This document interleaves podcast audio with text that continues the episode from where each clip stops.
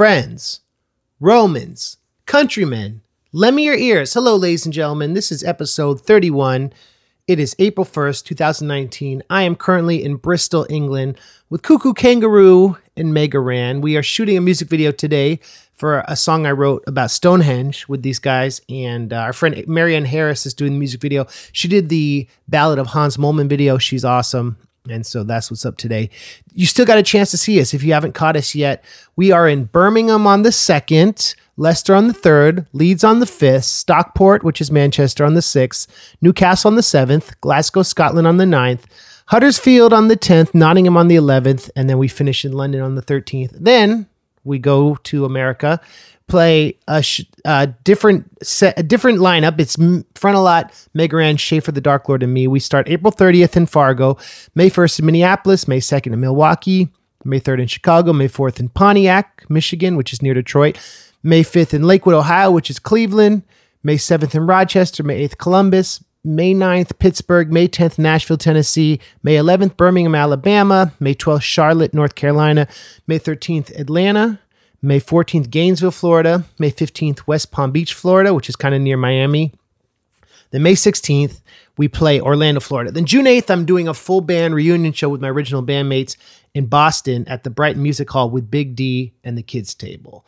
So before we get into today's episode, I wanted to shout out uh, Patreon supporters. Shout out to our new supporters, Nicholas, Nathan, and Matthew. And shout out to our OG supporters, Alex, Eli, and Dylan. So even though today's April Fool's, this is a very serious episode. And for those of you who've been following the podcast and listening to me on my Patreon jams and reading my Patreon essays, I just finished Infinite Jest and uh, interviewed Greg Carlisle, who I talk I've talked about that interview a lot. That's coming up.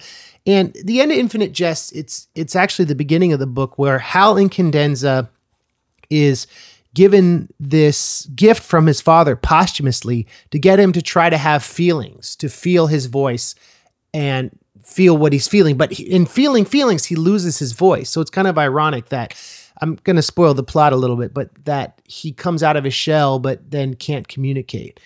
And um, it's made me think a lot about a gift a friend gave me who passed away, my friend Patrick, who I wrote 23 about, who a lot of you have probably heard or seen the video of or seen me play live.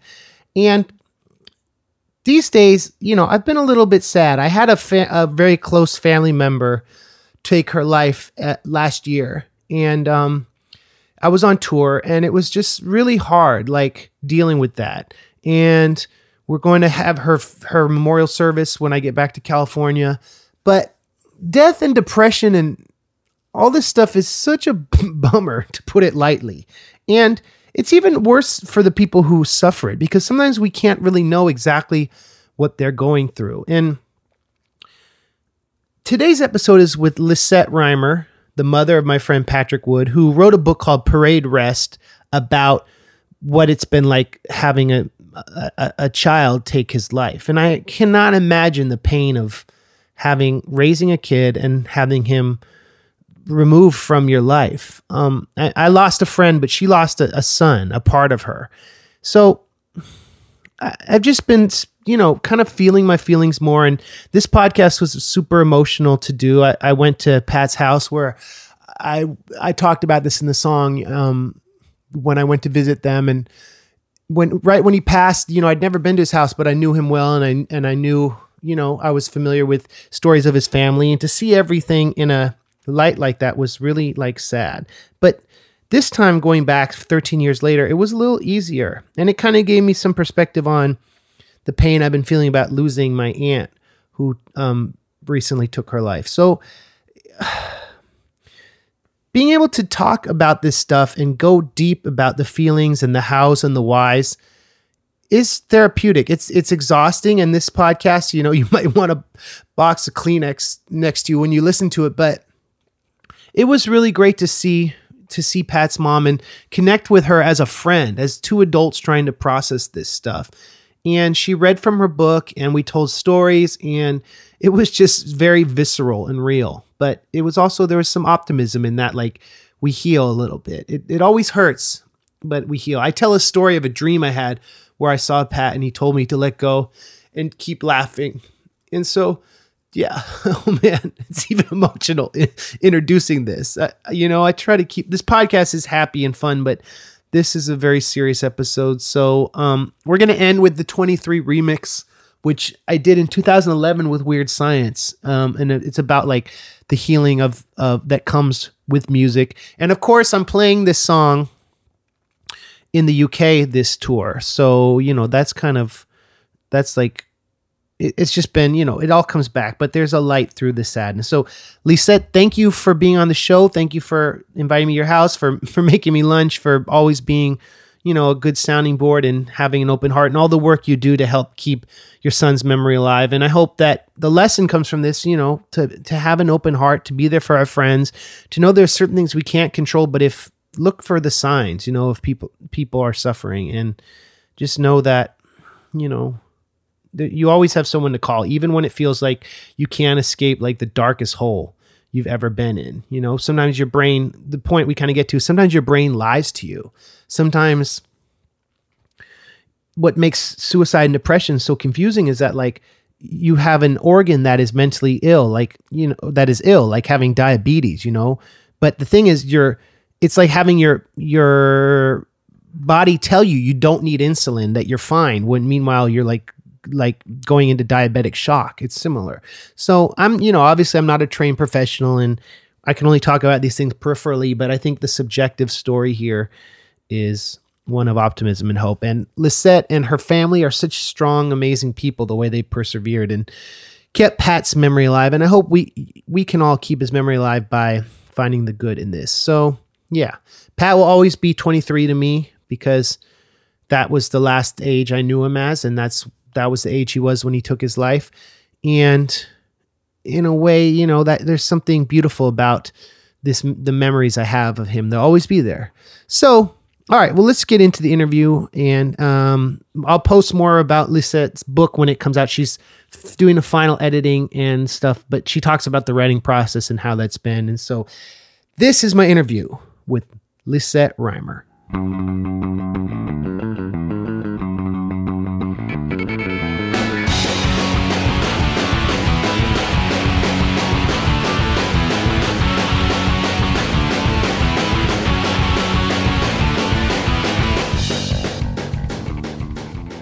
Ladies and gentlemen, this is a special episode of the MC Lars podcast.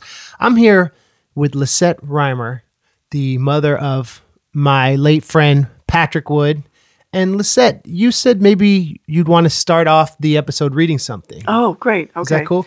Yes. Um, this is a section from my book about Pat,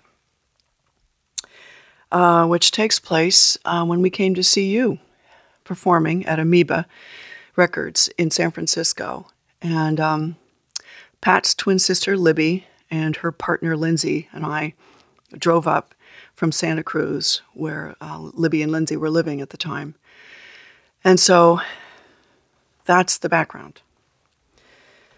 We drove to San Francisco to see Pat's Stanford roommate, Andrew, perform his laptop rap. We drove past the golden vastness of coastal Route 1, the treeless hills, the sparkling water on beaches and boulders, windsurfers mingled sails with sky, fields of yellow mustard mounded into hills to the east. We wormed through commuter traffic in Daly City and then took the fastest streets to save time. Portola to Market to 17th Street in the Castro, with rainbow flags flying, and then into the Haight. Rattles drowned out conversations in Lindsay's ancient Volvo, its transmission clunked from first to second gear. A downshift and smaller clunk nursed it up San Francisco hills. We leveled out on Haight Street and back and forth into a parallel spot close to Amoeba Music. Its neon bowling alley marquee advertised records, posters, videos. A green and blue mural with stars and balls topped the storefront. The inside was divided by signs for CDs and LPs, Posters covered the walls. A non smiling bouncer gestured at my backpack. Libby unhooked it from my shoulders and gave it to him. She held my hand as we walked past aisles of new and used vinyl records, which spread out from a nave of creaky floorboards. Drums and bass from the back of the building grew louder. Libby guided me to a gathering of Andrew's fans. She and Lindsay blended with their dark skinny jeans, Converse All Stars, and worn t shirts. The crowd sang, jumped, and waved with Andrew's rhythms. Beats pounded, heads bobbed, feet tapped. Andrew bounced, hand up, hand down, words, words, words. Video backed up audible snatches. The Raven in nerd rap, Moby Dick with children in fish costumes on the screen behind Andrew. The music quieted. This next song is dedicated to my friend Pat Wood. Pat suffered from depression and took his own life, and I really miss him. I want everybody to understand depression better for Pat. Photos of Pat in fourth, sixth, and eighth grade came up on the screen, followed by pictures at Stanford with Andrew. Then a sharp tone beat. Down the hall, there's a kid that I know. He's kind of quirky, so I say hello. He's so sarcastic, but he's always right, working on those problem sets late into the night.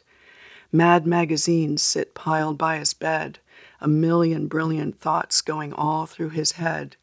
We bike to class in the autumn rain. He tells me that he's fine, but I know he's in pain. Pat, I miss you, dude. It's so hard to say goodbye. In Europe last winter, you were tired of the lie.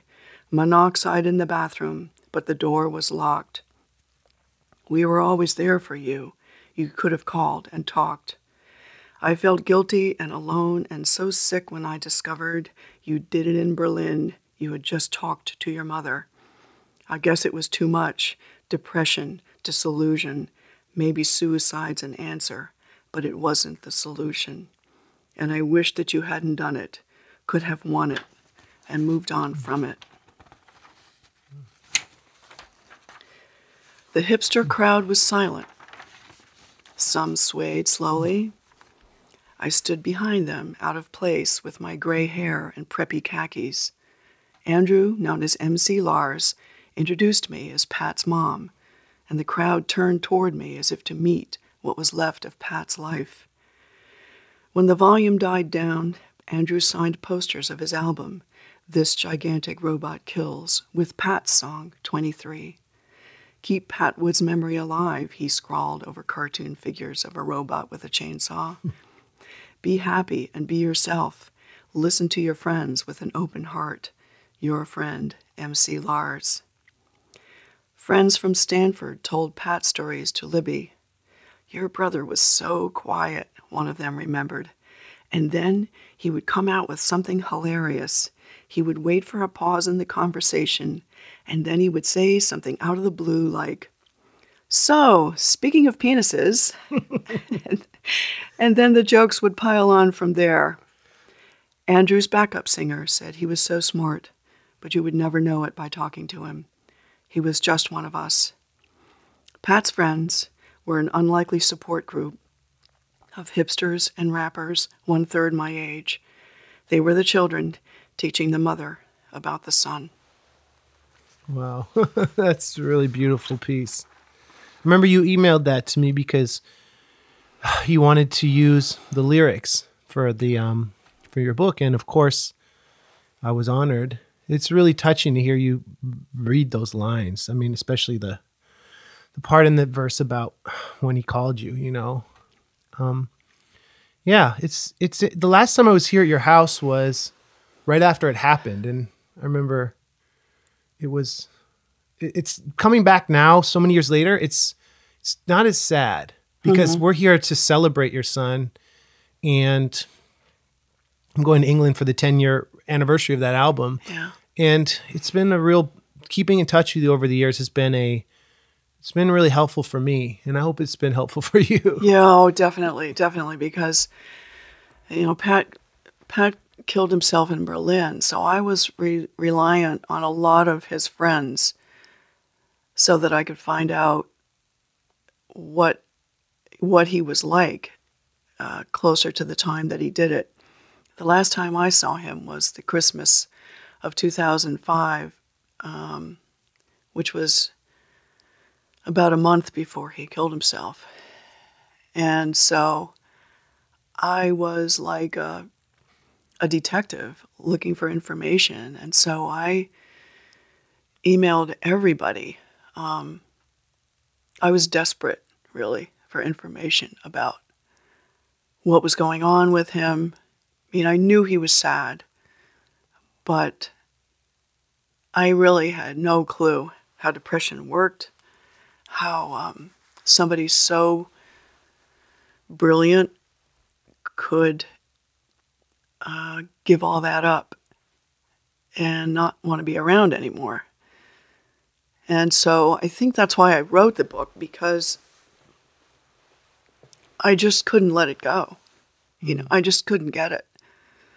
So um, at first I I sort of attacked it through family history. You know, where did this come from? Well, my mother died of alcoholism, and I thought, well, it was just an accident. She didn't really want to die.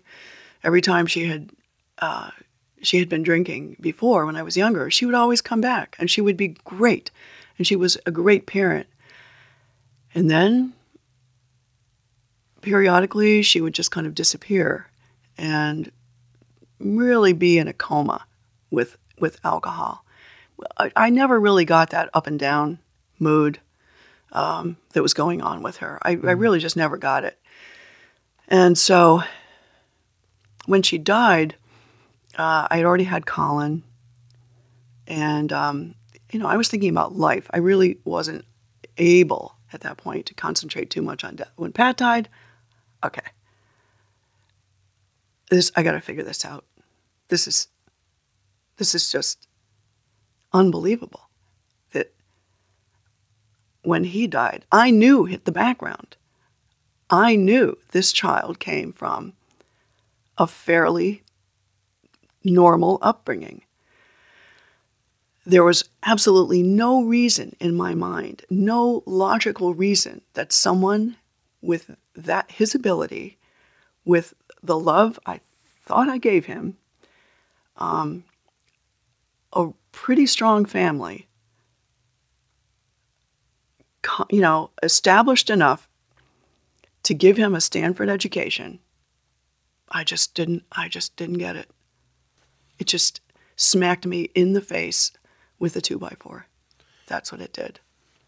And it's like what I'm learning, what I've learned recently is you can never really know how depression feels, right? And it's like for me it was it's been a process of knowing that sometimes you do all you can and if someone I just wish he had called me or something like in those final hours and that that vulnerability is what made him so special and brilliant and unique and that not you know he'd he'd gone off his meds right and that was a decision he made that wasn't anyone's fault it was just a horrible circumstance mm-hmm. yeah. and and he you know I, I, guess i always loved his stories about germany because he was home there yeah. he really i remember his emails about there and how how much fun he had in finding love and his career opportunities. And he he'd done his masters, right? Or he was in the process. Well, he had been admitted to the um, computer science master's program, so he was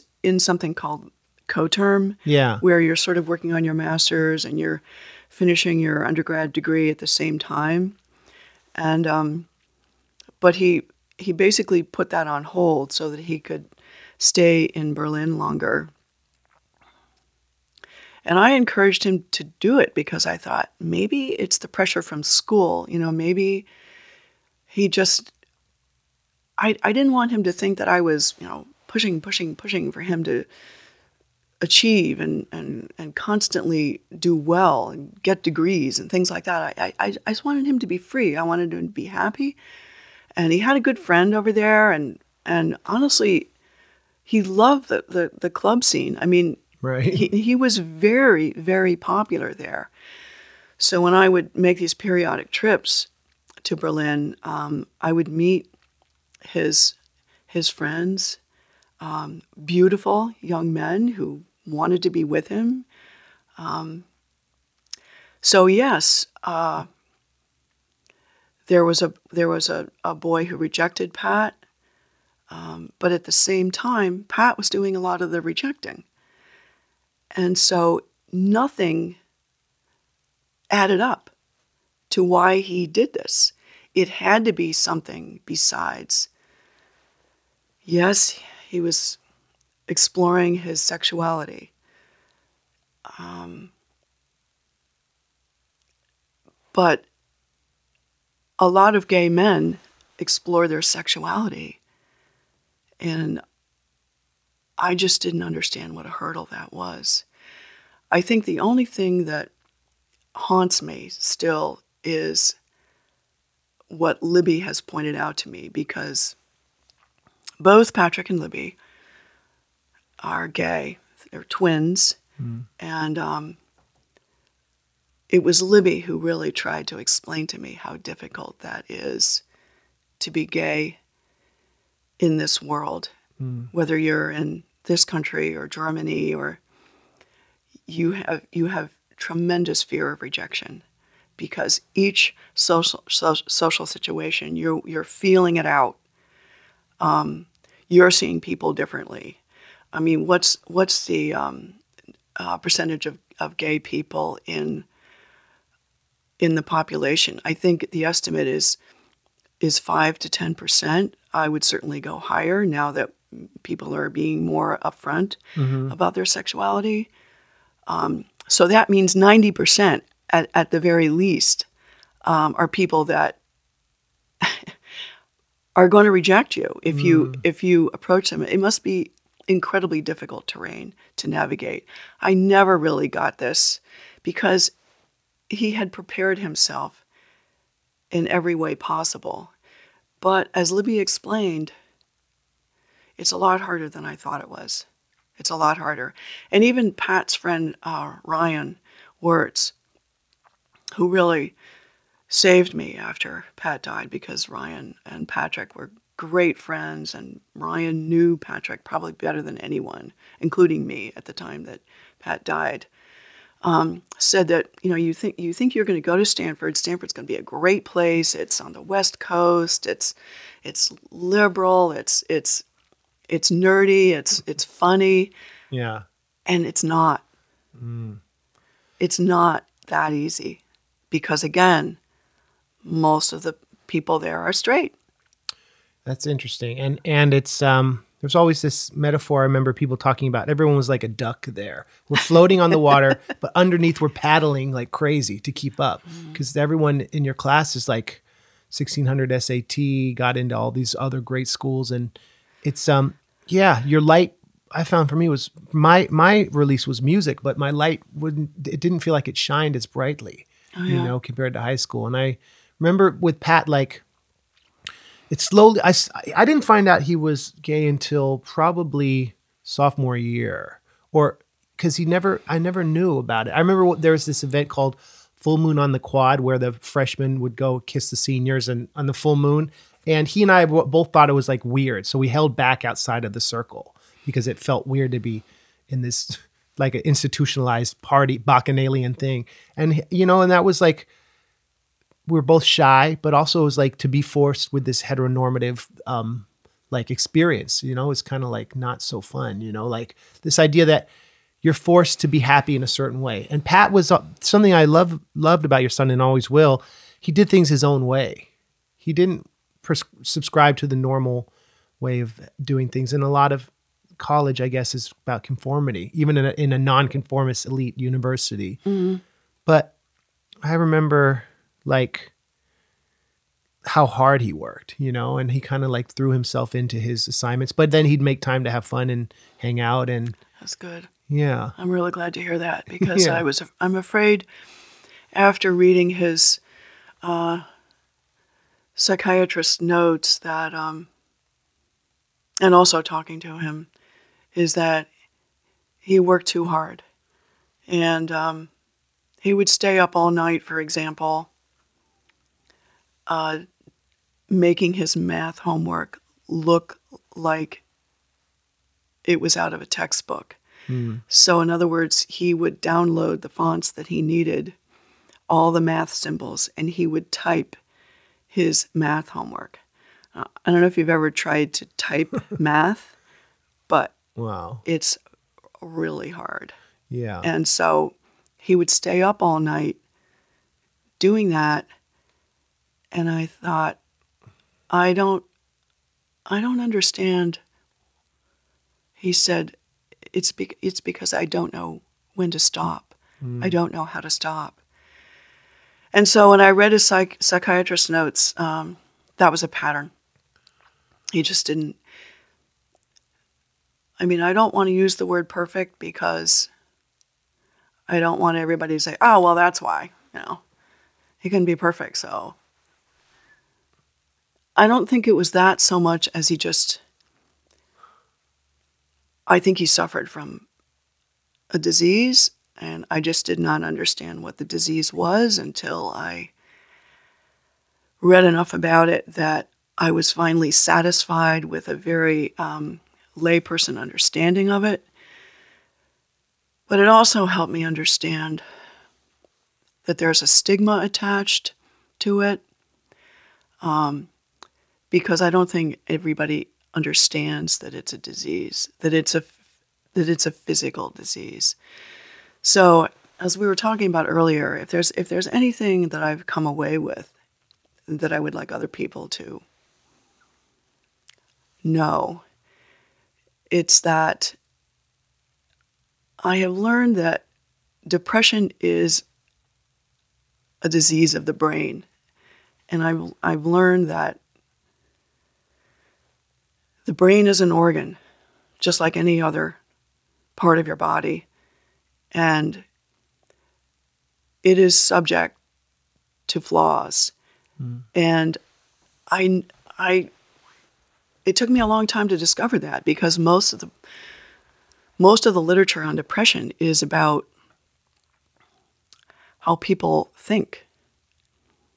And what I came to believe is that the very organ which is doing the thinking is defective. And it tells people to either jump off the Golden Gate Bridge or to eliminate all the other options or to concentrate on this one tunnel vision of pain. And it shuts down all the other processes. And when I say it, I mean it in the real sense of the word. And I finally came across a book that explained it in layman's terms as best as possible. And that was a book called Against De- Depression by Peter Kramer, because he described all of the research that um, shows what depression really looks like. Because that was, nothing else made sense. You are in position to be the most amazing person I've ever known. And you you you gave it up because what what is it that makes you focus on that being the only option and and I think it's a physical process it's a, it's a it's a pathology that I don't think a lot of people understand I think like me they maybe thought oh well his girlfriend um, Yeah. jilted him or um, um, you know he felt pressure in the army or and he, he couldn't say anything about it or something like that you know it's like no this is this is like a tumor in your brain that's killing you and you don't have any oxycontin for it Or like that's a really good example. Or like someone who who's diabetic who needs insulin, and it's like a a physical organ that's not acting properly. And like you said so well, if it's your mind, then you're unable to see that to diagnose yourself. yeah right. And that's like um that's like the real thing that's so sad about suicide is you can't undo it. And i know i know that if like if we if we had had the chance to be there with him or or if you know if his, we would have stopped him. Yeah you would have. And that's like and i know he wouldn't make that decision again. You know, there was an interesting thing on um, one of our favorite organizations, um, the American Foundation for Suicide Prevention, who you turn to. Um, we, we both turn to that organization separately. Yeah. You for um, the beautiful song 23, which I just read. And me, uh, out of desperation for what is this? You know, why? Um, and I, I went back to that site again in preparation for today, hmm. just to see what the latest is. I mean, to me, there's just there's there's got to be something that's going to come along and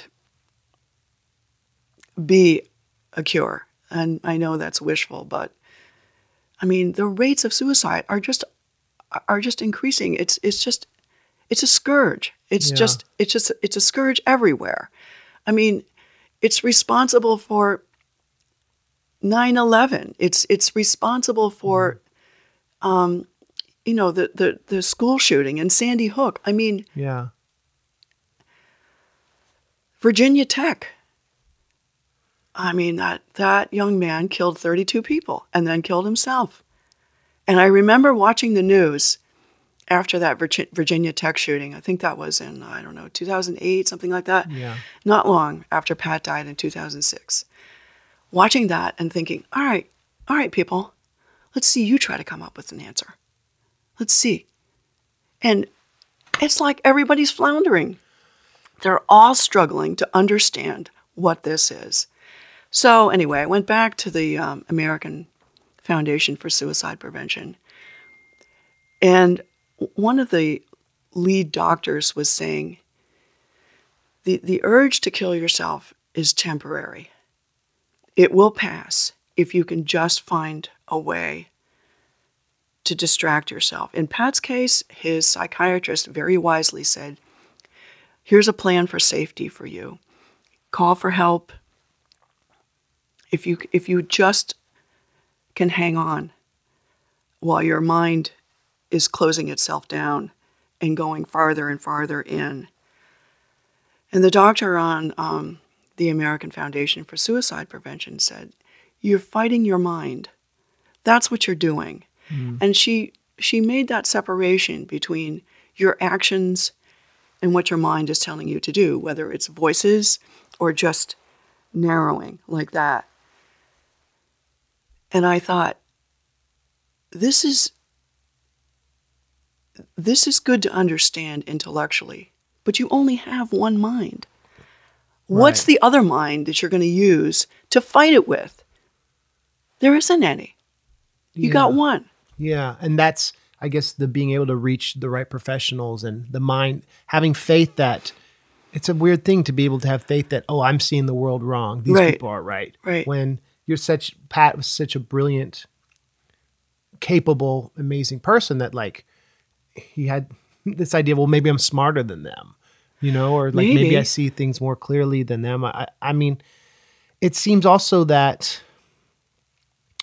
being 23 is is freaking hard too. like even when you're not depressed or or dealing with you know finding your soulmate and stuff like that, living in another country, starting a new career, and having gotten in, accepted into an amazing master's program. Yeah. Like 23, so it's just it's just it's yeah, it's something I I still am sad about, but I but but I remember we went I went to the reunion in 2015 and my wife was my then fiance or girlfriend was there and I talked about him and I spoke in front of the class like people had done interesting things. Then we drove back up. I was living in Marin County and I remember she was asleep and I remember crying going over the Golden Gate Bridge wishing that he had been there. And it was like seeing all of our old friends and remembering him. I was like, God, I remember our trips to like get food at night and sitting on, you know, I talked about El Camino when he told me his secret and passing all these places and being like, God, what I really wish he'd been there. Like, and I, and for me personally, it was dealing with anger that like, why, why couldn't you come back to me as a friend and call me or email me that it was so hard? I remember I'd seen him on campus when he was studying and he told me he'd been in the hospital that summer of 20, 2005 Right.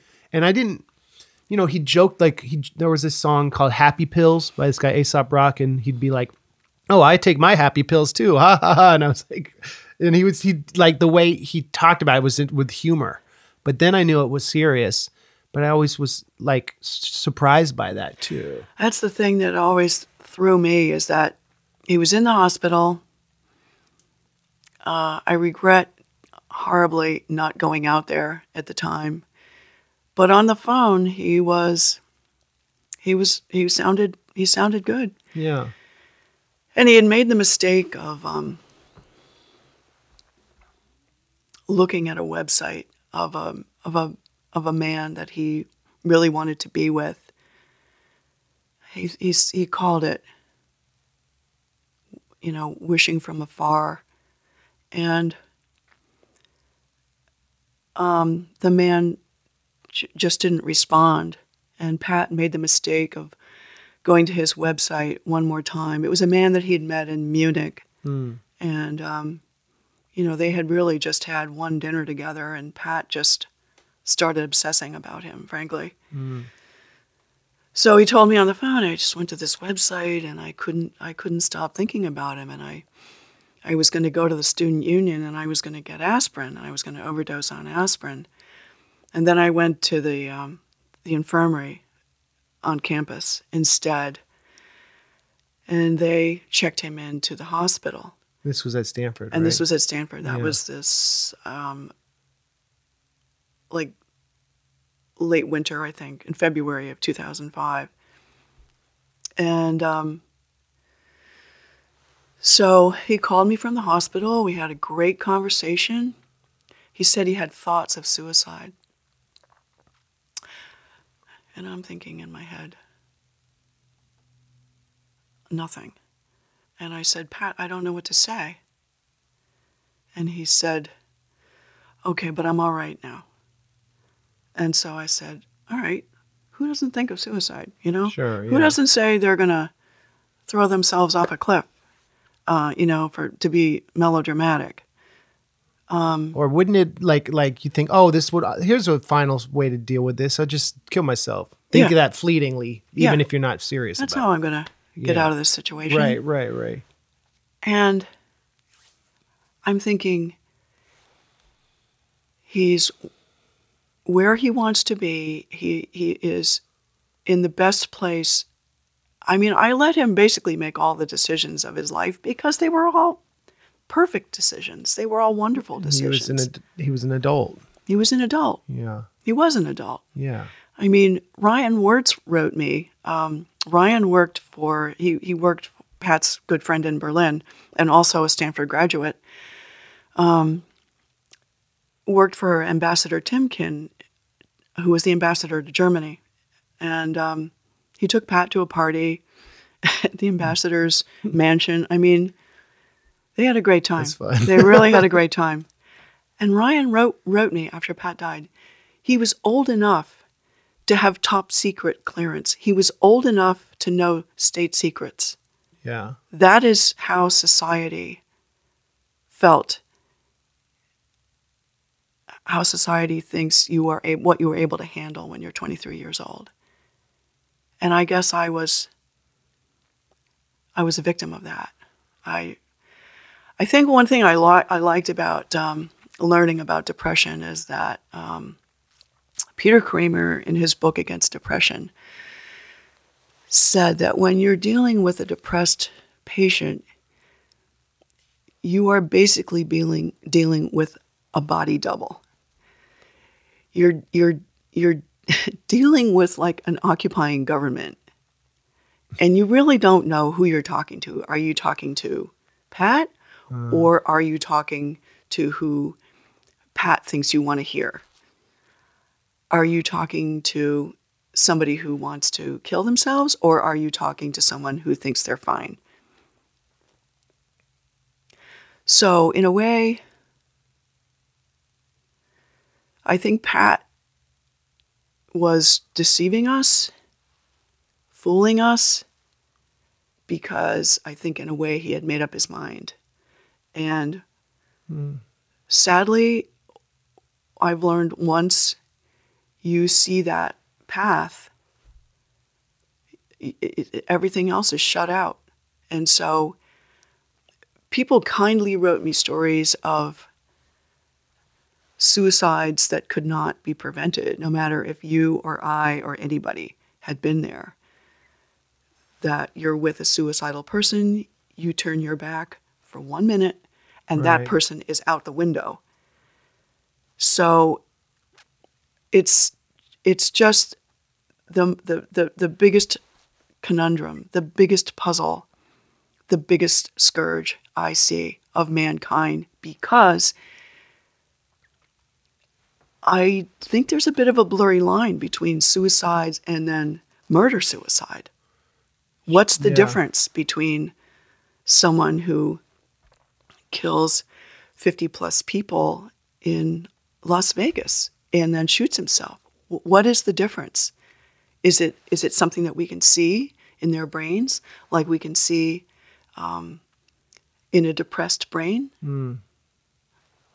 Yeah, and feeling well in that case, it's like the anger, taking that anger out on a world that rejected them. Yeah, And Pat was a kind person, you t- and and such a loving person. And yeah, told me a story about how he drew straws to get the bigger room, and he gave it to his sister, like kind stuff like that. I remember he'd always, you know, he'd always be so supportive of my music. Like I have all my recording equipment there, and that quote of him in 23 was we were doing I was doing demo stuff and he was so he'd be up all night doing his uh problem sets and I'd be doing music and like stuff like that where he was just such a great friend. I've never had had a friend like him again and I, ne- I know I never will and I liked it, being able to honor his friendship by talking about him and performing that song. I've had so many such a response where people like say, you know, I th- thought about hurting myself and knowing how it would affect the people I love and how like seeing how much how hard it was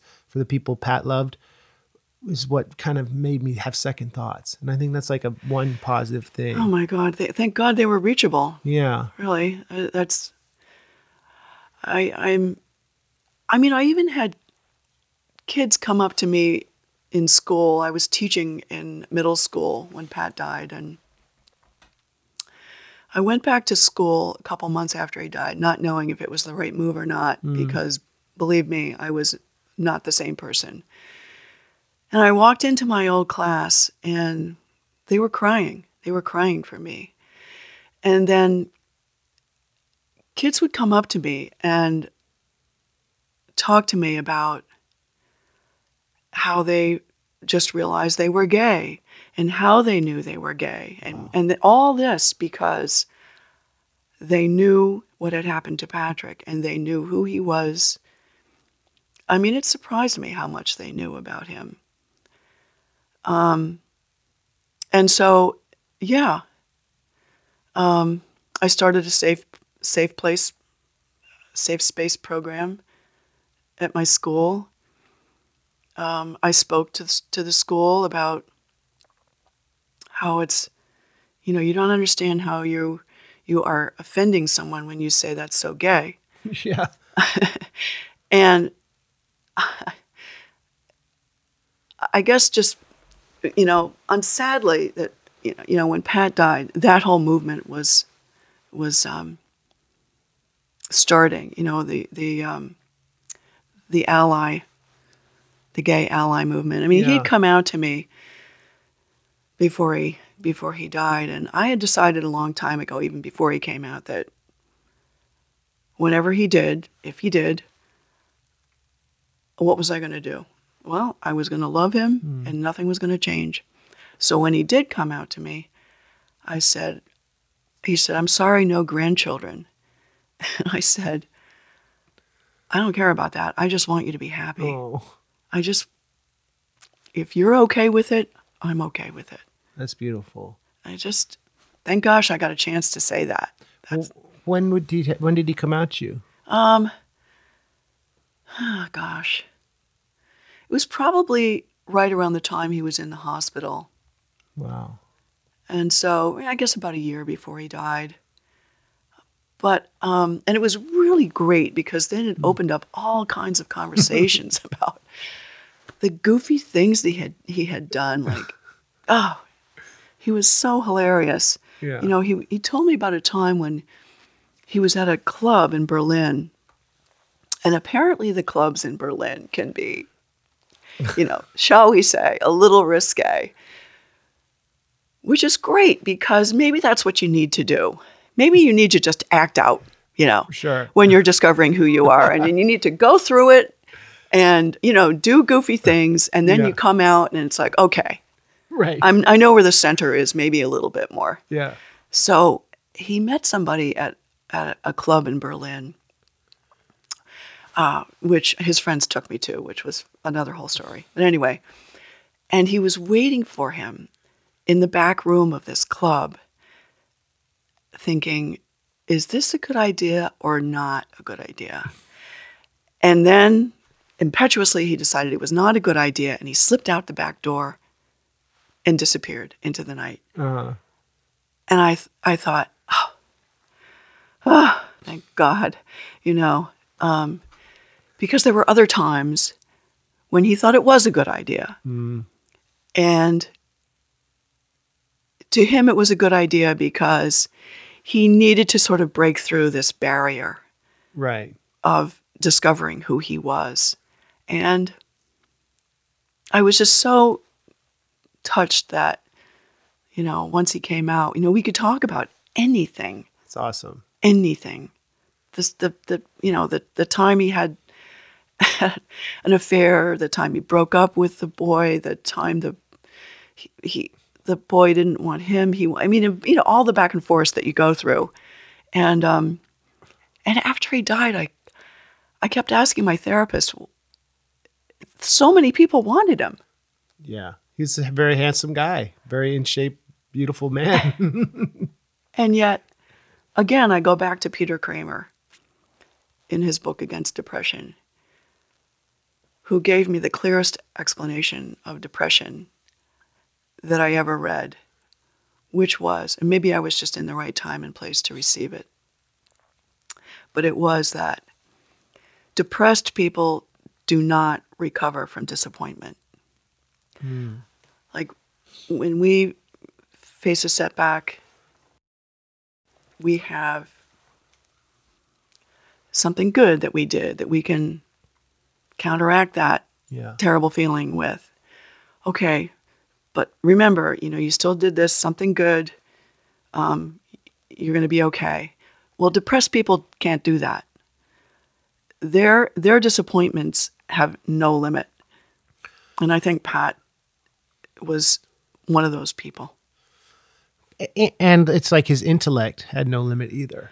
You know, he was a man who lived without boundaries, Yeah. really. And yeah. that's what made him like such a beautiful and and friendship. He'd do anything for his friends or, you know, stay up all night for a math problem. Like those are the br- the brilliant people are the people who are like in another world. Yeah. And I'm, and it's been, you know, getting to know his friends. And I don't know if I told you this. My our friend Mike, we went to the Stanford campus and sat on his bench. Oh, a you years did? ago because there's that bench dedicated to him in the in the garden there. Oh, for goodness sakes, I didn't even know about that. Yeah, I, think it went in 2010 or 11. So we sat in his bench. It's like where his place he'd like to sit. Is this Mike Love?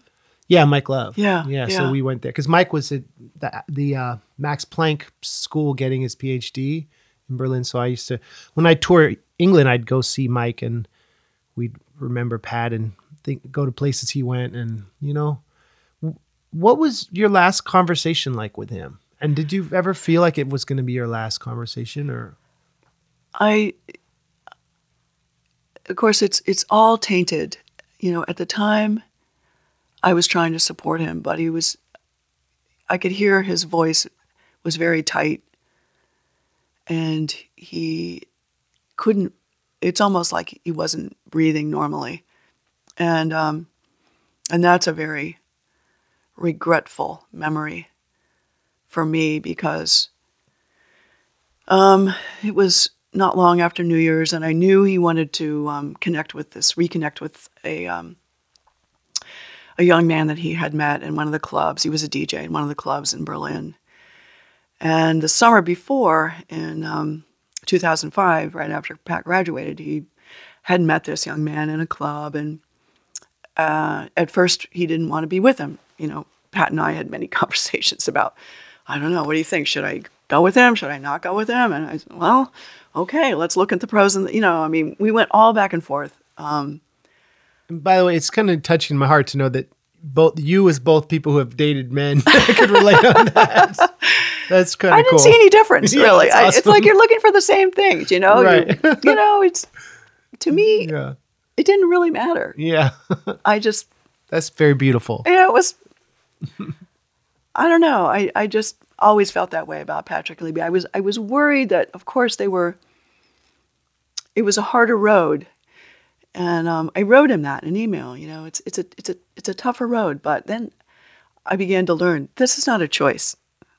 You know, you, as Libby once said to me, "Lib, Mom, why would I choose this? You know, I mean, it's just so hard. Right.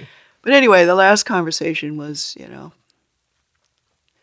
I'm not proud of it all, but I asked him how things went on New Year's Eve, if he had been able to reconnect. And boy, his voice just went way tighter, way strained. And I, I don't remember exactly what I said, but I, I, I said something like, "You can, you can do it, Pat. You, hmm. you can do it." You know, we we'd had conversations, and I don't remember if what I said was in that exact conversation, but I just said I was so sorry and I just, you know, I just hoped for him. I just hoped for him. I can't remember. I mean, God, I wish I had said so many other better things like, Do you need help? That's what I should have said. And then I should have gotten on a plane and I should have gone over there. But he he didn't. I mean, he pro- he. I'm sure he didn't hint at all that he was thinking. He did about not. hurting And this is a So good that's point. not your fault. it, it's a good but you know you're the parent Yeah. so you're feeling like you got to go a little farther than halfway sometimes you know and i remember he said uh, you know i've been sick i've missed a couple weeks of work and i said oh oh my gosh pat i'm so sorry you know are you sick do you have a cold Right. and i think if he had said i'm sick i would have but he didn't he said could have had no no i'm fine Yeah. I'm fine. And I thought, okay, I guess I don't have to do anything more. I mean, we had talked in the in the previous fall, you know, 2005, that um, you know, he, I said, "You- know, what about? He said, maybe I should go back to Stanford and see my doctor. I said, wow, all the way back to Stanford? Why don't you just get a doctor in Berlin? I hmm. said, is it a language problem? And he said no, because by then he was very fluent. It took him a while. Initially, he would joke that it took him about 10, 10 minutes to put a sentence together in German. But anyway, because, you know, the, I don't know, everything's all turned around. Yeah. I don't remember. Mike Love would be able to explain it because he's very fluent too. Yeah. Yeah, we, we talked about a lot of the issues that Pat was having. And um, I thought when you when you get them out there and you look at them, they're not inside where they're destroying you. You know, they're outside. Somebody is seeing it the way you're seeing it. But uh, depression goes beyond that. Depression is not logical. It's not. It's an emotion.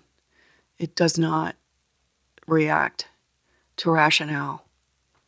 And um, and I that's the way I've I've always tried to use rationale to get my way out of certain situations. And I thought, here is the smartest person I know.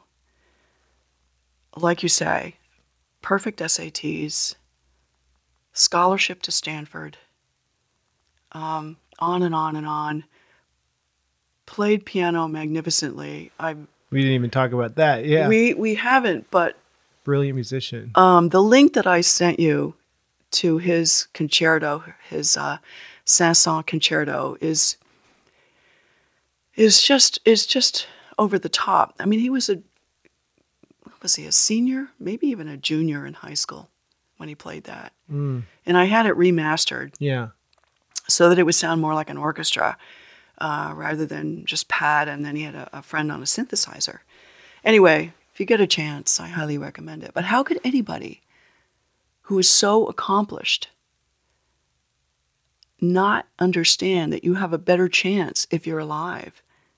Than you do when you're dead. Right. But I guess he didn't want any more chances. And that's what you and I sitting here like trying to put these pieces together. We Yeah. can speculate on that, and that's the whole tragedy of this. And and it's been, you know, the healing has been. The I think one thing we can get from this is it hurts, but it doesn't hurt like it did the day I found out. You know, it hurts though in a different way. Yeah. Like a, like having a an ankle that always kind of is numb when you twist your ankle. Yeah. What Lisette? What was it like the day you got that call, and like how did you get through like that week when you found Oh. out? Well, it's it's torture. Um, it's um, I just think it's not news that you can uh, take in at all. And um, so my first reaction was, he can't be. Right. He's he's he's got to be breathing. And I'm going to go over there and I'm going to keep him breathing. And so um, we did. We went to Berlin right away. And uh, met his really good friends, Ryan Wirtz and Steve Price, um, the Stan- people at the Stanford Center in Berlin, which I highly recommend um, visiting. Another Pat Shrine. Um, They very kindly um, got rushed approval from German authorities to put a bench and an apple tree on the property of the Stanford Center in Berlin for Pat. And now, because Ryan Wirtz has also passed away just this last December at 38 years old, um, there will be another apple tree out there too. So it's very appropriate. Um, as Karen Kramer, the director of the Stanford Center, wrote me, um, the two apple trees will be able to cross pollinate Ah, and make more apples, which is really what Pat and Ryan had. They had that cross pollination. and so uh, the night that Pat killed himself, um, Steve called him up to ask him for dinner. Um, that day, Ryan was texting him. Um, when he was in the process of killing himself, there were text messages coming in on his phone, which he left outside the bathroom uh, where he died um, on purpose so that he couldn't hear them, I'm sure. Um, he was reading uh, The Sorrows of Young Werther, and he had the, uh, the book face down on the coffee table in his apartment, uh, open to the page where uh, Werther steps behind the curtain. And why doesn't one go there? Goethe says, it's because we don't know what's behind it. And so it's the moment when Werther decides to kill himself. And um, I think Pat saw so many similarities between himself and Werther in that book that he, I'm assuming, felt that probably Werther was the only one who understood him at that point in his life, that he could not handle disappointment. And yet, when I started reading about how Goethe wrote that book, he wrote it in basically six weeks in, I think, 1774. I mean, it was a huge sensation in Germany. He was basically a, a rock star of his day. And yet, when people started killing themselves over reading that book, dressing like Werther, and there was a story of somebody who was found in a river in Germany with um, that book in their pocket. Um, it was banned in uh, Leipzig. Um, and Pat told me all this. wow. He knew all this. He knew that it was a dangerous book. Um, he knew that uh, it it was hugely popular. That it had a it had a very sad effect on people. But at the time, that was the only thing that was feeding him. I think. And yet, when I when I looked into why Goethe wrote it, he he pleaded with people not to turn his poetry into reality. Wow. He did not want people to take that story, which he wrote uh, mainly in reaction to a friend of his committing suicide and another uh, love triangle that you know another um, rejection that he had faced, but certainly not for people to take that to heart and do it themselves. So in a way, yeah, Pat knew it was dangerous to. I don't know. There's Yeah. some danger there, but some Yeah, like that's another another confluence of unfortunate things. yeah, But things that no one could have predicted or had any influence on. right. When you got to Berlin, like in a different time zone and having to deal with all the logistics, like I'm sure it took a while to really feel the loss, right? But like, when do you think you first started to accept that it, this was this had happened? I guess it just comes and goes. You know, it's Yeah. not steady. It's um, off and on. It's uh, just just like somebody smacked you in the face with a two by four. It's just like that moment you have after you've you've just gone through some really big violent action, and um, you feel dented. Um, I, I guess torture is the best word I can describe, and yet guilt, guilt, guilt is right there behind it. guilt about how you read this situation completely wrong. You thought this person had so much foundation, had so many resources. I mean, Ryan and Steve gave him names of therapists because Pat told them that he was going to kill himself. And they thought they had talked him out of it. So they were much closer to the situation than I was. He, he, Patrick told them much more than he told me. Um, but my reaction was it's just disbelief Right. it was just complete disbelief. And honestly, if he walked in the room right now, I would just be glad that he spent the last 13 years somewhere. Right. I wouldn't even care that he, you know, faked his death or whatever scenario I came up with in my mind. It's just like, I don't care. You're happy, you're alive. Yeah. That's all I care about, you know? So there's this um, bizarre part of my mind that hopes for that because you just, I just can't, I still can't really accept it. So uh, because I couldn't accept it, I, I tried writing about it and then um, I had all kinds of bits and pieces about what I went through. And um, and then I tried to put them together. And so that's what I'm finishing up now. So it's called it's um your new you finished this book right and it's called uh Parade Rest. Right. And and parade rest, I should explain, is um is it's a military term. And um it kind of ties in with um my grandparents.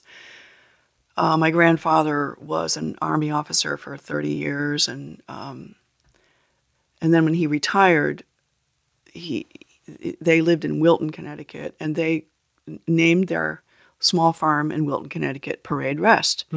They had a doormat called Parade Rest. So the whole thing, the whole history about Patrick started long before Patrick. It started with my mother's suicide, um, and then went back to her parents, and on and on and on. It went back so many generations that I began to put Patrick's death in perspective. And so I thought, what is this? Why this backward push to to go back all these generations when really it's it's this one death that I'm consumed with. And the realization came to me that I'm getting perspective on Pat's death. I'm putting it in a long line, in a long parade of life and death. And so the, the name came to me because it's a military term. It means that a military parade um, can can stand and be in a position that's uh, not quite at attention. It's a little more relaxed um, than being at attention. It's kind of between uh, attention and at ease. And you know when your your feet come apart and you're you're at some kind of rest. And I began to realize that it was just a metaphor. It was a metaphor for the long parade of generations I was looking at, um, and how when my grandfather retired, um, it, it was a rest from the, the parade that he had lived in the military. And, um, and that's what, and, and Pat became a part of that. He just became a part of that parade. Yeah. And his parade rested. Yeah, it did. And I guess one thing is he would have been he would have hopefully stopped having that pain, but he was not in pain, you know, mm. anymore. And he rested he he he made the choice to rest. Yeah, over. right. And then that's, you know, yeah. That's still hard to like come to grips with. Yeah, I I thought, okay. Was he in pain? What was he not in pain? What what was he feeling in the moments before he died? And one thing my therapist helped me understand is that if she said if it's if it's any help to you,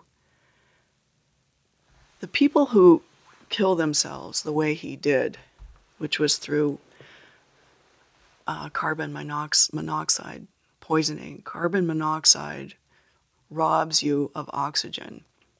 And the way Pat did it was to burn charcoal in basically an airtight bathroom. And she said, if it's, if it's any help to you at all, Pat was so determined on this plan because that kind of suicide takes a lot of planning. Right. You've got to find charcoal in Berlin in the wintertime.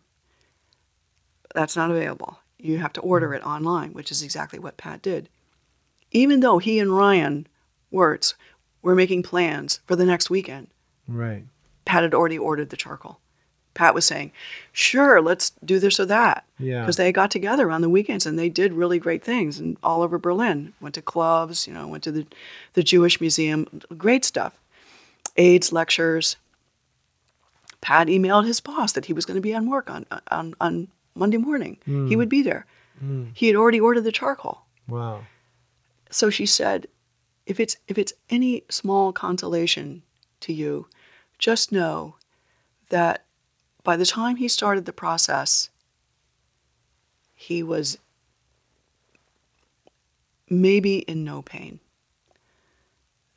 That he was determined and that everything else was out of his mind. He was mechanically going through plugging up every hole in the bathroom, the drains in the shower, the drains in the sink, mm.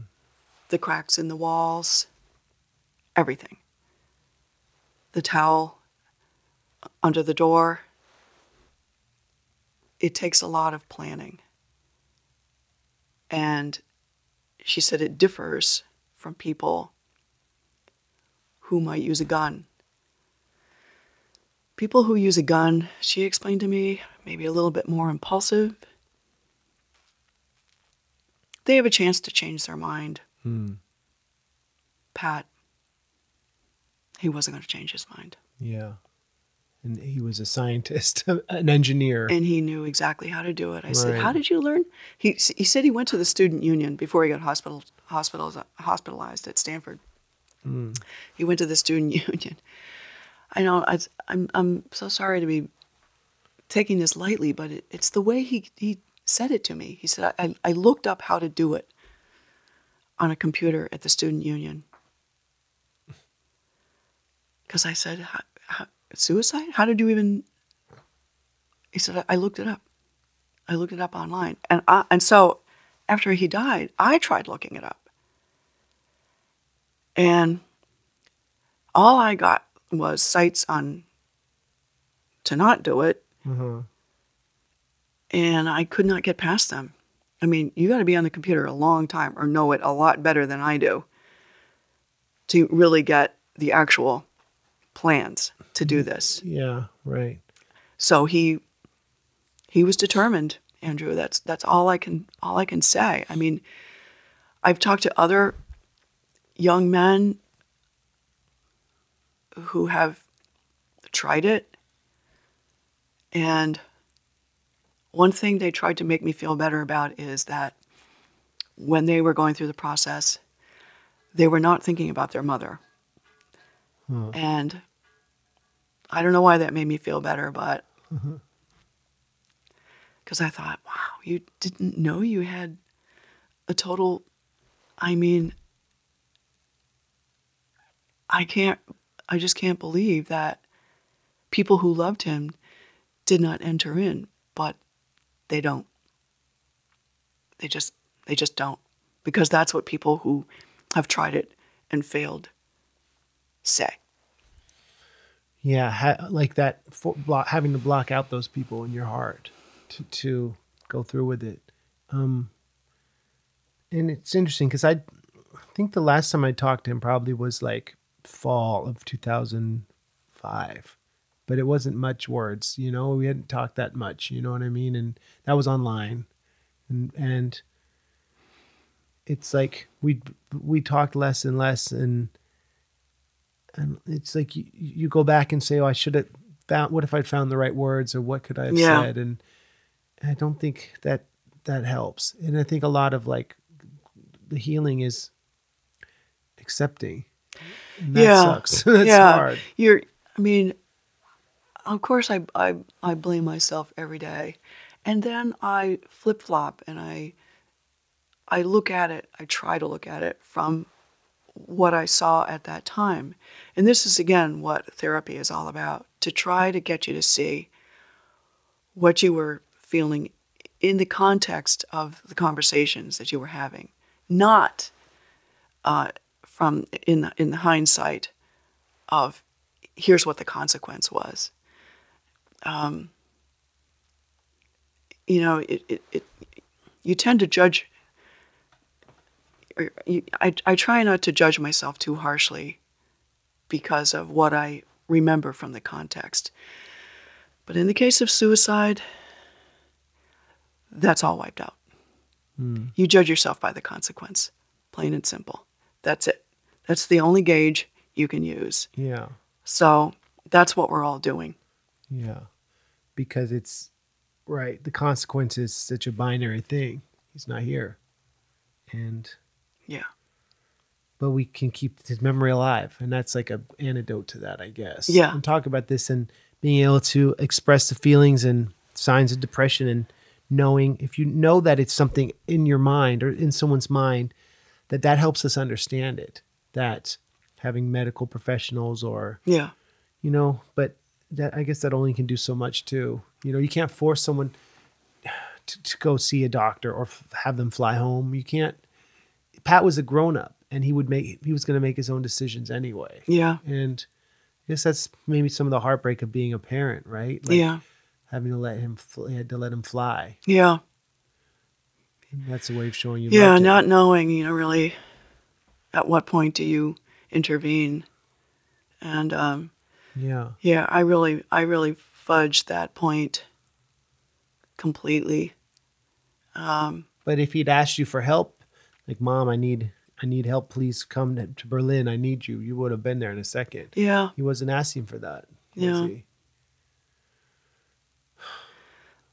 yeah. He was very astute at reading cues, and I'm not sure whether he read something. You know, my little cheerleading from the side. You can do it, Pat. You can do it. hmm Um, I'm not sure if he was reading. Okay, she's gonna let me handle this, and um, you know, I should have known it was just too big for him. but I just I wasn't getting it. I just I wasn't getting how he could be so disappointed that this young man who, who he met in a in a club in Berlin, a, a DJ, uh, would reject him. I, I just could not understand how that got him to wanting to die. And again, I think it goes back to Peter Kramer and against suicide that depressed people do not recover from disappointment. And by the way, the more depressive episodes they go through, the more vulnerable they are Hmm. because of the biology of the brain, which he explains in a, in a very literary way. A, a lot of research, but I think that book came out in 2005, 2006, and Oh wow. it's maybe outdated now. But at the time, I needed to see depression, and he showed it to me. That's that's really good. Good that you found that book. Yeah. and it helped you. And this book you've written hopefully will inspire and show another side to people. So let's talk about the process of writing the book. You said you've been working on it for a while. Yeah, yeah. Um, there were just so many really magical moments from the first trip we made to Berlin. The Stanford Center had a memorial for Pat. Um, we came home from Berlin with so many wonderful Pat stories. I mean, all good. All of the. There was so much good. He, he- he had such a great time. Yeah. I mean, Ryan Wirtz was really my inside source on on uh, what Pat was doing. He spent a lot of time with me. Um, the funny things they did together, you know, they would. Uh, Ryan worked at the American Embassy in in Berlin, and and Pat would meet Ryan for lunch. And on the outside of the embassy is um, the German police, and then on the inside of the embassy are the uh, the U.S. Marines, and Pat would have to show his passport in order to get in and go up Oh. to Ryan's office. and he would joke to Ryan that he was thinking of slipping his phone number into his passport to one of these handsome, one of these handsome Marines. oh, No, it could have been interesting.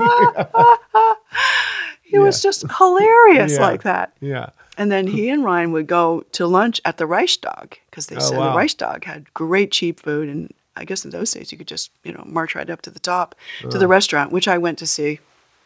Now you have to make reservations at the Reich, Mm. even to get in to the Reichstag. Yeah. But anyway, there were just a lot of really magical moments. And um, it's like, it's the community that, that gets you through. Yeah. and I just had to, I had to, I had to record that. Like, So it's so the book is the story of the communities you've connected with that ha- Yeah. helped you heal, yeah, and right, and and the stories of his friends and everything. yeah. And how is the uh how was it therapeutic and helpful for you as a mom right? It's a lifesaver. Yeah. Um, the community was huge. Um, Yeah. The writing is is is tortuous. It's like you were asking how you know how did you feel when you first heard the news? Yeah, it's it's just like having your heart ripped out, and this is um, you know brings that back in a second, you know, in a flash. It'll all just come back. Uh, why, you know? But in trying to find out why, I think I learned a little bit about why and that was that was that was helpful um, when i when people say depression is a disease i i see it visually now i see um, i see a little bit of of uh, brain breakdown in my mind i don't just see um, a completely irrational act Right. anymore Right. and so I just, I guess I wanted to see, I wanted people to come away with something, you know? I mean, it's one thing to just talk about who this person was, but honestly, I felt like I didn't know him anymore. Yeah. I, I thought, I can't write about him. I don't even know who he was anymore. Mm. And, and yet there was a, there was a, a path that I took that I thought um, maybe we can all react a little better than I did from now on. Um, maybe we can actually lead someone by the hand to the doctor or the hospital or you know when when pat died uh, and then then there was the virginia tech massacre it was a young man named cho who i think shot the 32 people and then himself and i think president hennessy the president of stanford then wrote this um, uh, kind of an open letter uh, in the stanford daily about what can we do you know what can we do well i decided i would give it a stab i would i would try to tell them and my point being that you have to go to them um, somebody who is is that low is shutting themselves off. I mean, erasing themselves. In Pat's case, digitally, uh, in every way. Right. You have to go to them. And in my case, that meant I should have gone to Berlin sooner. He might have killed himself afterward, but I would have felt a lot better about myself afterward. President Hennessy um, was wondering what he could do, and I said, You got to go to them. And yet, somebody wrote back through the daily, online, I guess, and said, You know, what are you? You were expecting you, you're expecting us to be a nanny state, you know, you're expecting nannyism, and you know, fair, fair criticism.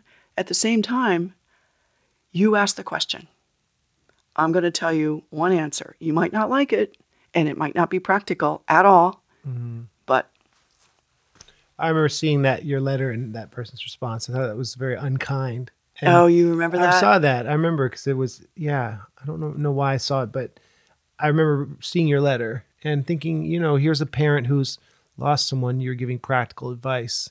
Hmm. Like what? That's very unsympathetic. It's not helpful to make someone feel bad for that. Yeah, I mean, That must have hurt your feelings. yeah, I thought, wow, that was cold. Who wonder who that was? Probably not a student. I don't. I don't maybe. remember who that was. That's cold. And Yeah. like like yeah, that's a practical solution. That that's one way if someone is suffering to really try to monitor them. yeah, And yeah, that's yeah, and yet Pat was in a in, he was in a loving environment. I mean, uh, this is not to say that there were not people there who would help him. There were people there who would help him. Um, he had a he had a boss at uh, Siemens where he worked, who was just amazed by Pat. I mean, they they worked on a. Uh, Pat tried to explain it to me to his you know, uh, technically illiterate mom. uh, they worked on a graphics simulator at at Siemens, and the boss thought it would take two weeks. Pat did it in three days wow. he was he probably pushed himself too hard that probably didn't help his mental state but at the same time they were close they worked well together um, pat loved coming with ideas and mathematical solutions and um, i read some of his um, his programming professors at stanford wrote recommendations for him i mean he was well loved he, he brought people into his life. He was social. He had boyfriends. Yeah. And and he knew he was loved. Yeah, and he That- knew he was loved. That's something that I it's given me peace, you know, knowing Yeah. that he knew that Yeah. I really appreciated him as a friend and um I just wish he th- thought about how much we would have missed him. You Yeah. know, make, making that link, you know, and but I I yeah. I I I know it's like honoring him with the song was was nice and I just this podcast is a way to talk about how we've tried to heal from the pain but you always feel like there's something more you can do and you don't quite know what it is Yeah, except to be appreciative every day and love the people we love and yeah I don't know Yeah. it's it's write like about it yeah. write about it. I mean, how are you gonna you know? It's like Libby. Libby feels this so acutely. Um, you know, they're two minutes apart in age, yeah and they were close, and um, so her, her thought is, you know, what do I do? do I do something for Pat? Do I do something for me? What do I do? And what she's ended up doing is getting a master's in uh, psychology and working on getting her license and working in uh, an emergency um, center that, that, handles acute uh, psychosis. So people who are very, very um, ill, mentally ill, uh, come into this emergency crisis intake, and Libby, Libby is the first person they see. Wow. So that's how she's doing it, and it's, I mean, my gosh, when I just think of how I skim on the surface of life, you know, she's right there in the trenches every single day. It's really, it's just so exceptional. It's amazing. So yeah. she's made it, she's kept his memory alive by helping people who are suffering. Yeah. And um, to have a twin, to lose a twin, like, and to come out of that so strong and helping others, like, what a beautiful daughter. It's, it's, it's just, it's just wonderful. It just gives you faith. It really does. Yeah, so, you know, and beautiful. the aftermath has been all about that. You and know? now you have a granddaughter, right? Yeah. From Pat's right. older brother. right. And Pat's older brother has this um, just amazing family. They're just strong, been through their own hardships. Yeah. And Addie is just, ah, oh, they're just such great parents to her. And she's, she's adorable. So, yeah, it's, gives you heart. It really does. I remember I met Colin in um, Seattle when he lived there and, and just really liked him a lot. And, it's, it's been cool getting to meet your family. Yeah. You know, I mean, that's an upside. Like I maybe would have never met any of you guys and yeah. being able to, it's sad to piece, to try to put the pieces together, but I feel like we'll all always be friends, hopefully. And yeah, I do too. And, and I'm really, like, really excited to read the, the whole book. And, um, yeah, maybe excited isn't the right term, but it's, I'm looking forward to like learning about your journey.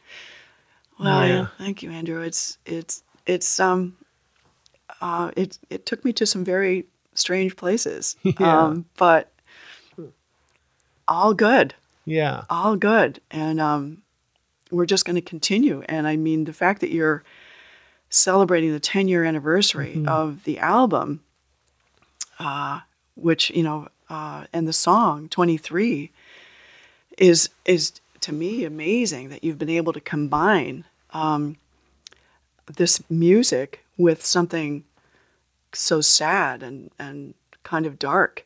Um, I remember seeing you perform it in in uh, San Francisco, thinking, okay, how is he going to get this, you know, bopping crowd yeah. to um, want to listen to something in with a lot different temperature, and um, bam, yeah. they did it on a dime. And this is this is to me the lesson that I love of uh, having gone through this. That I have learned over and over, whether it was talking to seventh and eighth graders in my school um, who are just realizing, you know, they're going through adolescence and they're realizing that they're this or that or having certain feelings, whatever they are, uh, that they would, you know, actually want to talk about that to um, having great conversations with Pat about everything he was feeling, to then going to the um, Gay Pride Parade in Berlin in 2009. And I mean, I was the oldest person there easily. And I mean, it was fabulous. Yeah. It was absolutely these kids, they're not kids really. I mean, they're I shouldn't even refer to them that way, but it, you know that they I carried a picture of Patrick at mm. Siemens and I put his dates and they would come up to me and give me hugs yeah. in the middle of the parade. Yeah. Because they knew right away what was going on. You know, because when you open up a um, you know some of the gay club magazines in in Berlin, there's a whole page of people who have passed away. Mm. So they are familiar with the problem. And of course, it's Berlin. Yeah. I mean, 70% of that city was destroyed in World War II. Oh, right.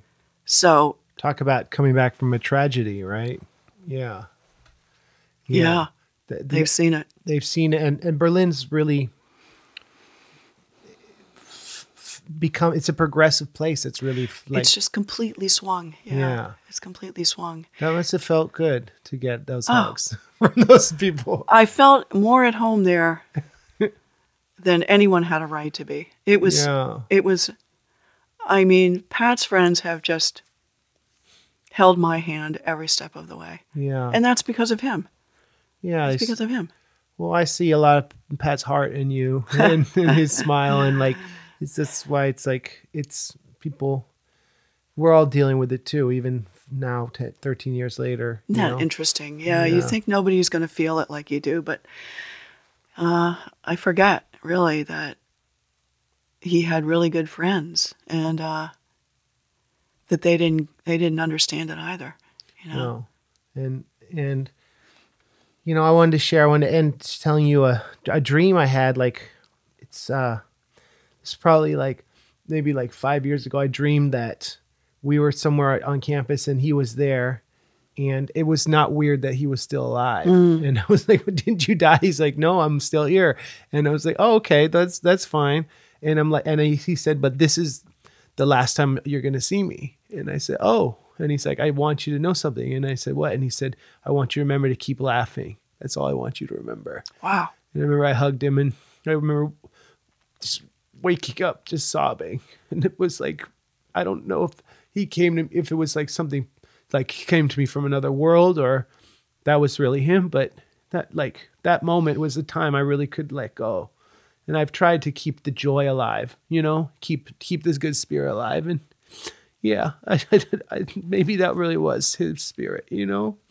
So Yeah. I just wanted to share that story. Yeah, I'm glad you did. Yeah, I didn't know that, but yeah, I have to say that um, the fact that other people feel that way, yeah. You need Kleenex. yeah, you too. Yeah, thanks. Here, we both need one. really helps. The fact that other people share the pain Yeah, really, really helps. Um, and I think it's. I, I mean, I'm I'm no, I'm I'm. I'm a perfect example of that. That uh, you know, you get through based on what other people show you. And I remember reading uh, about that a little bit in a book called um, "Why Bad Things Happen to Good People," Mm, I've heard of that book.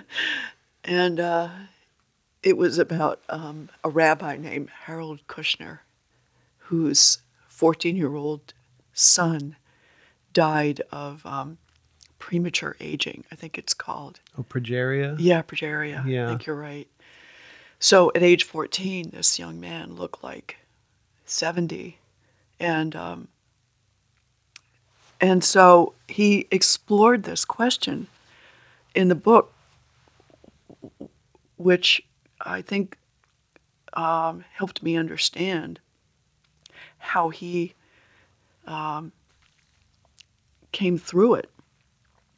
And his best solution was community. That's what did it. Um, his, you know, his his um, synagogue was just phenomenal. Uh, they just never stopped coming, seeing him, Yeah, uh, helping him, talking to him, bringing food, and um, I don't think he ever did figure out the God part, but um, it was the community that definitely worked. And for me, the, the God part wasn't really working in the traditional sense of faith, but the way it did work is that the Bible is very good at grief.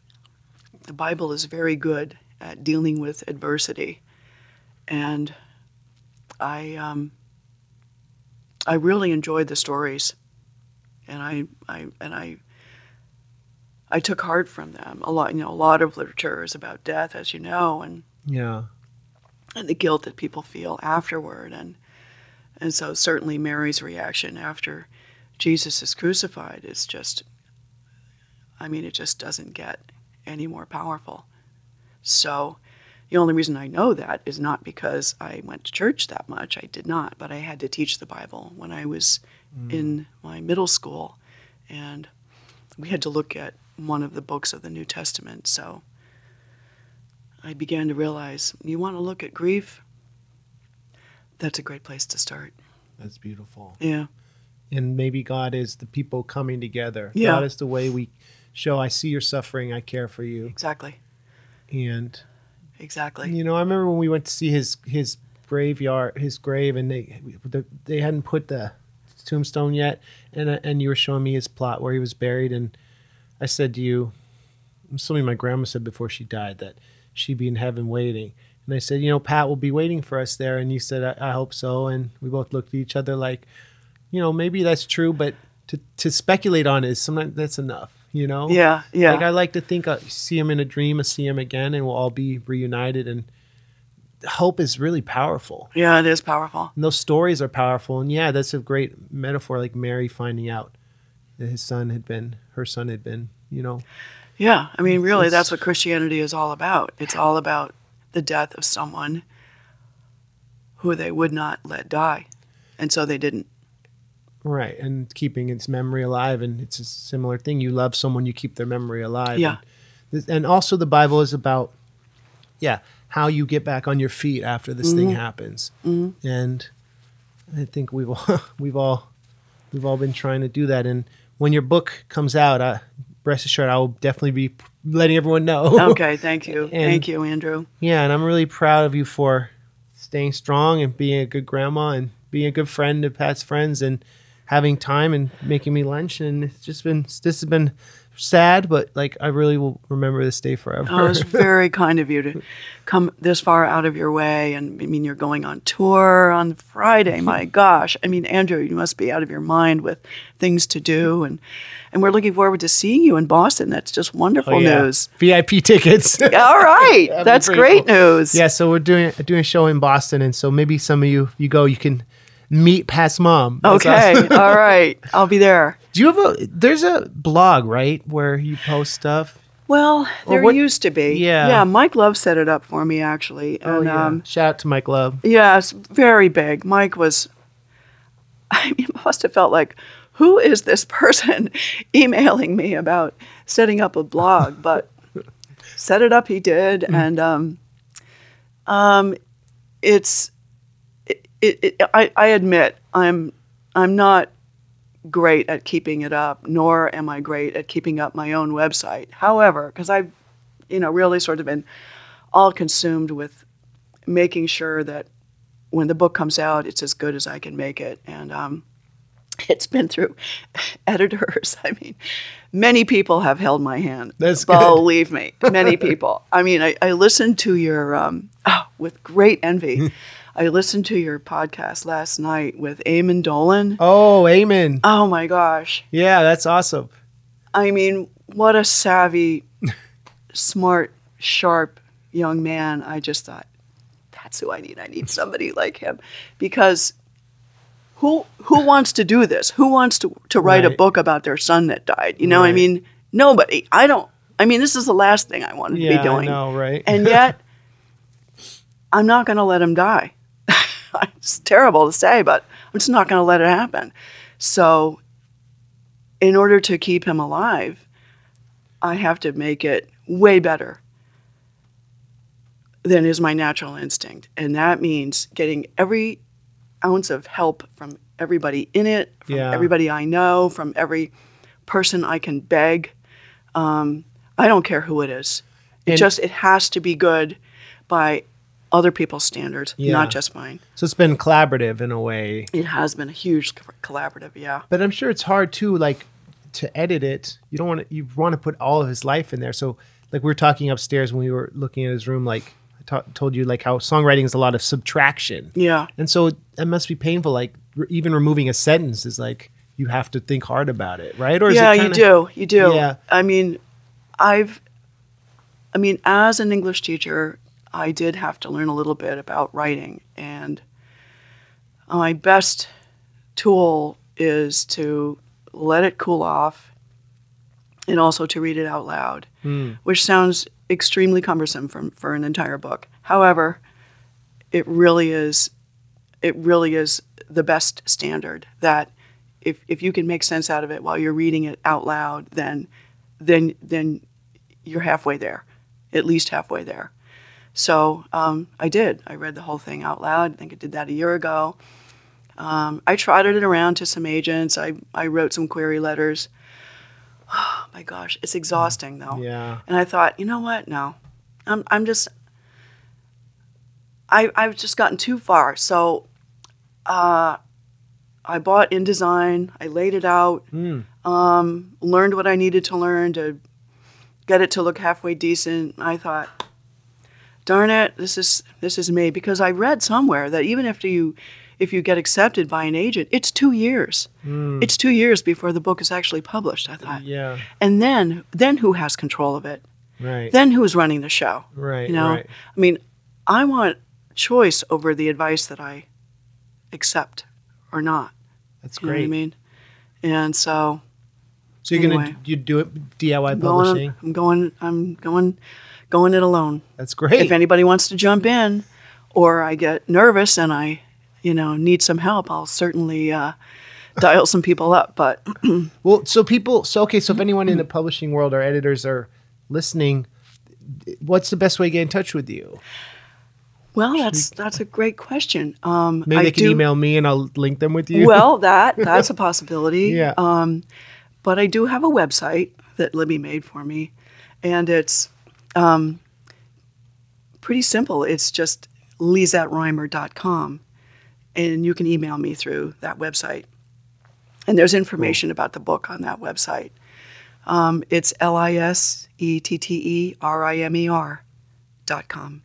okay, cool. And they'll see that from the title of the episode. Your name will be the title. Okay. That's cool. Have you? Do you think you'd ever do like an audiobook for Audible? 'Cause I know people love Audible. Um, I thought about it. yeah, and uh, it's a great idea yeah. and i am very tempted but there's some german in there oh, that um, i really have to brush up on maybe i'll get mike yeah. You know, and and you could probably Mike is good. There, there's a site called Fiverr where you can hire people to like read things in different languages. interesting So I can tell you about that. Like you could send in the text and they send you the file and you could drop that in. oh okay i didn't know about that Because I heard now with Audible you can kind of submit yourself. You know, oh you can you don't need to, you don't need um a publisher. But I think Oh, Audible's, yeah, people need to hear the story. So yeah yeah that's cool. you know and that's a good gauge for me is it Yeah. reading well does it does it read does it read well and, and and that's another reason why the bible is so good the king james version it was it was written to be read out loud Hmm. in church because of course most people couldn't read there you go. and so it's it's a great it's it's a great way to s- set a standard for your writing Yeah. And people nowadays, you know, it's like the podcast medium and, and Mm-hmm. audiobooks. It's a way to, we're talking about community. People feel less alone. When Mm-hmm. Exactly. you hear that human voice. But, yeah you have a great community andrew oh, thanks. I have I'm learned so much. I'm not kidding you. Um, you know, when when my father and, and his wife went to hear you when you were playing something at Stanford, you know, they thought it was great and all, and they loved you and they loved Pat. um, but when Pat died, um, I stopped listening, reading, and, you know, unless it had something to do with suicide. I or Pat had told me that it was great music or something like that. I I was shutting everything out. but this, uh, you coming out here uh, to Northeast Connecticut, which you know there's really not much else out here. Um, I realized I had to I had to sort of um, MC Lars binge or something. I'm not sure what you call it, but I started listening to your podcasts, and I thought, oh well, you know, who who are these people? You know, they're so like many episodes. half my age or something. and all of a sudden, I just could not believe how professional they were, Uh, how incredibly capable they were. yeah. I think I started with Sean Donnelly. Okay. That young man taught me so much. I'm not kidding you. The difference between um, input and output, how I was at a stage of my life where after Pat died, no more input. Yeah. That's it. yeah. Done. Nothing. I don't care about any of that stuff. No, no fiction books. None of that. Yeah. Still that way. It's the output now. And I think mm. he used the example of I don't know going to a a meeting or something in Santa Monica about something he was working on and thinking to himself, you know, this is really not as important as what I'm actually working on, what I'm actually creating. And his gauge was if if you know, when you're thinking about this, to use 90% work, 10% marketing or meeting or you know doing what other people want you to do or and he was curious how you kept that balance which i thought you know your answer was really good. You just kind of go with the flow. Well, th- thank you. Yeah, that, that that I'm glad you listened to that episode because Sean is an example of someone who's done things independently, you know, and he was fortunate to have that show, and um, he's an inspiring guy to me too, you know. he sounds like he he would be he Yeah. really does but honestly then i went on okay then there's mc hawking oh well who's this person you know i mc hawking i don't even know what mc stands for and it was a fabulous story about meeting Stephen Hawking or Right. performing for him, Yeah. and then you were involved in that. And that was exciting. And then I came to the end, Yeah. to the um, Dark Hole song at oh, the Oh, right. end. Yeah. I want to tell you, Andrew, that was drop dead unbelievable. Oh, thanks. I had not input anything for years. Yeah. I have, I don't listen to music anymore because it just makes me sad. yeah. It's Pat. And that song cut through. I mean, it was so full. It was so grand. It was such a full sound. He is phenomenal. Yeah. Phenomenal. and and you know ken mc hawking like he's had his own struggles with depression and music for him has been such an outlet you know and i think dr- connecting that with the astrophysics of the black hole it does really a cool concept Oh, it was just it worked beautifully. And of course, you know, you're all speaking so quickly. I can't understand a word you're saying because I'm I'm old and halfway deaf. However, I didn't have to right because the music was so beautiful. Yeah It just it, the, the violins. It was like whoa. yeah he, I'm, I'm i was i was grateful to be on that song I bet It's you were pretty cool I bet you were. uh, you know and, and now Lisette you're on this list of cool people i know Yeah, right. strong people and that's why i like doing this podcast because it becomes this like digital canon of interesting people i know who are the theme is people who have survived and in a changing industry or through adversity Oh, yeah. and it's like Yeah. Uh, or and and friends and and usually it's a venn diagram of those things and you're someone who's no i don't i see you've gotten stronger and yeah you know you really honor your son Yeah. What are you doing? I'm living. yeah I'm I'm I'm trying. That's all. i'm here we're both here Right. and Right. and yeah well thank you for your time Thanks, Andrew. It's just been. I hope I didn't blab too much. It's no i hope it's hope been a great outlet for me. I, I hope that uh it was okay talking about this stuff Oh, it's wonderful. I never get the chance. I mean, I mean that's one thing about writing. and One thing about the book is that normally when you talk with people, it's on the fly, and you can't really carry on a conversation like this. You know, you Sure. you, you even with your therapist, you know, you're you're starting to go. Yeah, you're on the clock, right? yeah um, you know, you're you're starting to go in one direction, and then you know they want you to see it somehow, and so the direction changes. But in a book, um, y- you don't have to be interrupted. You know, it's a conversation that you can have. Nobody can cut in. And that's a little bit what Eamon was talking about Yeah. reading it it's Exactly. an uninterrupted experience Exactly that you're not you, that that um, ebooks have you know carved out a little niche for themselves. Yeah. However, the uh, the printed book has not gone away, and maybe that's one of the reasons is that it's just you in the book. It's not all of these little things that you can click on and distract yourself, and and fool yourself into thinking that you're getting the full value. Right. You're not. Right. And that's the, why I like this medium because it allows me to talk to people and Hmm. be uninterrupted and we're not looking at our phones or you know we're not Yeah. distracted and Yeah. um I thought maybe it'd be cool if we could end with I don't know if you ever did you ever hear the 23 remix? I'm not sure if I've heard the remix. I'm, I'll send you the MP3 of it, but it's about I met a girl in London who's who's who's uh who lost her boyfriend, and she talks about how 23 had helped her, and it's about and then I have a friend who does a guest verse about it's just about he it's a ver, it's about healing, and so I'll send it to you. But I thought it might be it might tie in with this That um, sounds perfect. our themes. That sounds perfect. Thank you. Thank you. this has been you. Wonderful. We love Oh, you yeah. a lot. Huge You too. love. Thank you. Okay. Bye. Bye. check. You know, we've all lost somebody before, had somebody selfishly take themselves off of this planet. Just wanna say I love you, Corey, man. I miss you.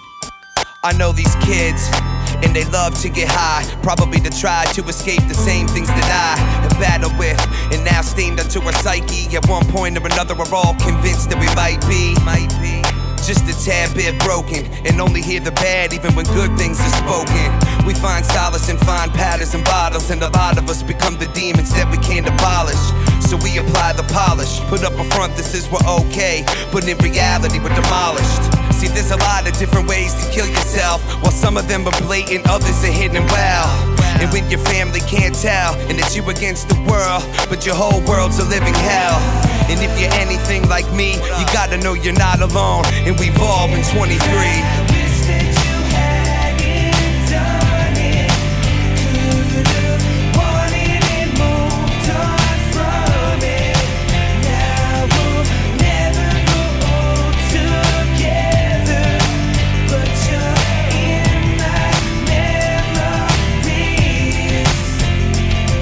Remix. I wrote this song four years ago. A lot of healing has taken place since then. Girl in London told me that her boyfriend took his life. He was 23, I said it hurts, but it's alright. I told her not to worry, he'd be up in heaven waiting. I don't have the answers, but listen, this is all I'm saying. I seen the demons too, they wanna take me down. I felt the darkness closing in like no one is around. I battled with this feeling, even though I keep it quiet. I miss my homie Pat, and I can't deny it. I wrestle with the guilt like maybe it was all my fault. And so I write these songs because it's all I got. It's sitting on a rocky mics with science every night, making music, touring Europe, keeping his memory alive. We raised a grand for the AFSP. Pat, I see you, homie, and I hope you're proud of me. You said that rap was magic every time I did my vocal takes. Funny how the heart can heal even when you feel it break.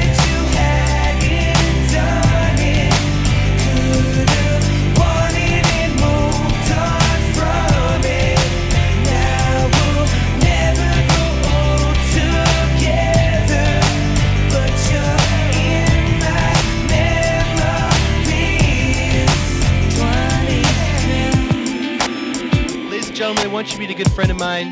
This is Patrick Wood. What's up, Lars? What's up, Pat? How you doing, man? Good? What do you think of me having my recording equipment take up three quarters of our small room in the Kimball dorm? It's no problem, man. I love you. I love you too, Pat. Thanks, Lars. Pat Wood, hey, that's you.